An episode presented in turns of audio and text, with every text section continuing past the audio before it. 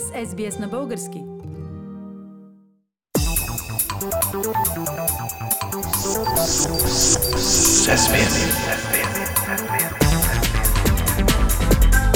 Акценти на седмицата. Пламен, днес в България президентът Румен Радев връчва третия мандат за съставяне на правителство. На коя партия и защо точно на нея? Предварително не стана ясно при коя партия ще отиде мандат Фили, но опциите са две. Или при БСП, т.е. третата политическа сила, или при шестата, изправи се БГ. Но това, че не знаем до последния момент е добре, защото значи, че в случая Конституцията все пак е спазена.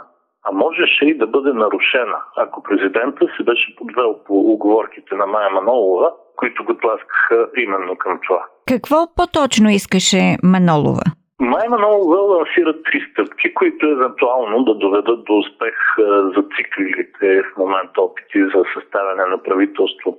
И първата от тези стъпки предвижда тъй наречените партии на промяната плюс БСП да решат на кого да бъде даден мандата, след това да сведат решението си до знанието на президента и той просто да го изпълни. А какво предвижда Конституцията в такъв случай? Конституцията задължава президента за две неща. Да връчи първия мандат на премьер, посочен от първата политическа сила, а втория, например, посочен от втората политическа сила. За третия мандат се казва, че той го връчва вече не на премиера, на която иска от следващите партии.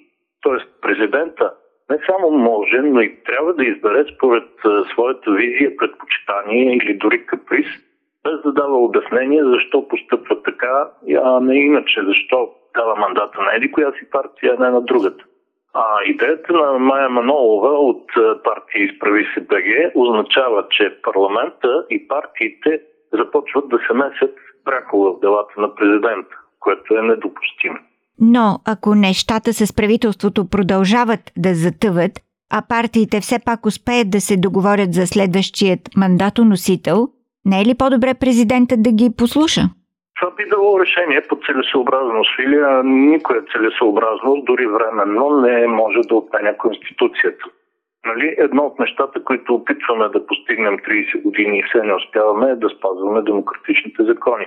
За същото настояват и партиите на промяната. И не им отиват точно те да дават идеи за нарушения. Още повече в тази първа от трите стъпки, предложени от Майя Манолова, прозира твърде елементарното желание мандата да получи именно нейната партия изправи се БГ. Това е толкова явно, че дори Българската социалистическа партия които също искат мандата, веднага разбраха какво става и казаха, че няма нужда от никакви предварителни консултации между партиите.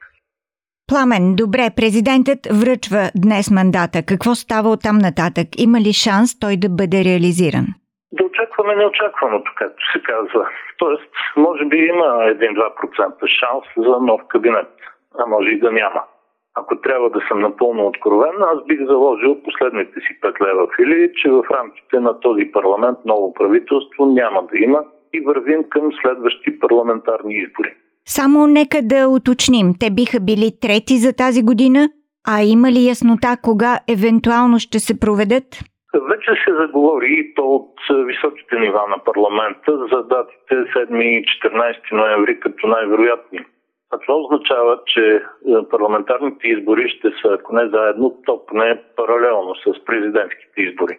Пламен, може ли съвпадението между двата вота да повлияе на резултата и в каква посока? Не съм виждал проучвания, Фили, които да казват дали заради прекалено многото избори в една и съща година, например, процента на активност няма буквално да се срути. Но може да стане и обратното, обществото да се стимулира в момента никой не знае. Ако изобщо има някаква пряка или косвена връзка при резултатите от двата избора, обаче, по-вероятно е парламентарният вод да повлияе върху резултатите от президентския, а не обратното. Добре, но да се върнем на онези 1-2%, които спомена като възможност за съставяне на правителство сега. В какво се състои необходимото чудо? Чудото има шанс да се реализира, ако партия има такъв народ, се съгласи да участва в преговори с другите партии на промяната, плюс Българската социалистическа партия. Както каза онзи ден обаче Тошко Йорданов, който е заместник на Слави Трифонов в Има такъв народ, няма смисъл да приказваме за реализация на третия мандат с същите хора, които вчера не искаха да приказват с нас за първия мандат. И той е прав. От политическа гледна точка това би било парадоксално поведение. Друг е въпросът, Филип, дали и доколко едно такова правителство, дори да бъде съставено в момента, ще оцелее и ще успее да извърши каквито и да било реформи. Защо се съмняваш в това? Заради силните напрежения между четирите формации, които ще се засилят още при уж поделената консумация на властта както и заради нежеланието на партиите да пратят експерти в изпълнителната власт, без да ги контролират изцяло. Това стана съвсем ясно от втората стъпка, предложена от Майя Манолова, лидер на партията Изправи се БГ. Според нея, партиите сега, предварително, трябва да уточнат приоритетите и сроковете, в които ще се взимат решения на административно и законодателно ниво. В превод, това означава сегашния парламент да се превърне в конвент, който управлява декрети, а изпълнителната власт само козирува. Съмнявам се обаче, че българското общество ще преглътне лесно подобно нещо. Да, това общество мина през какви ли не политически експерименти, но мисля, че един конвент ще му дойде наистина в повече. Освен ако самия конвент пък не се управлява от някой с наистина здрава ръка. Но не е точно такъв случай с политиците, които в момента кроят подобни планове. Политически акценти на седмицата с Пламен Асенов. Искате да чуете още истории от нас? Слушайте в Apple Podcast, Google Podcast, Spotify или където и да е.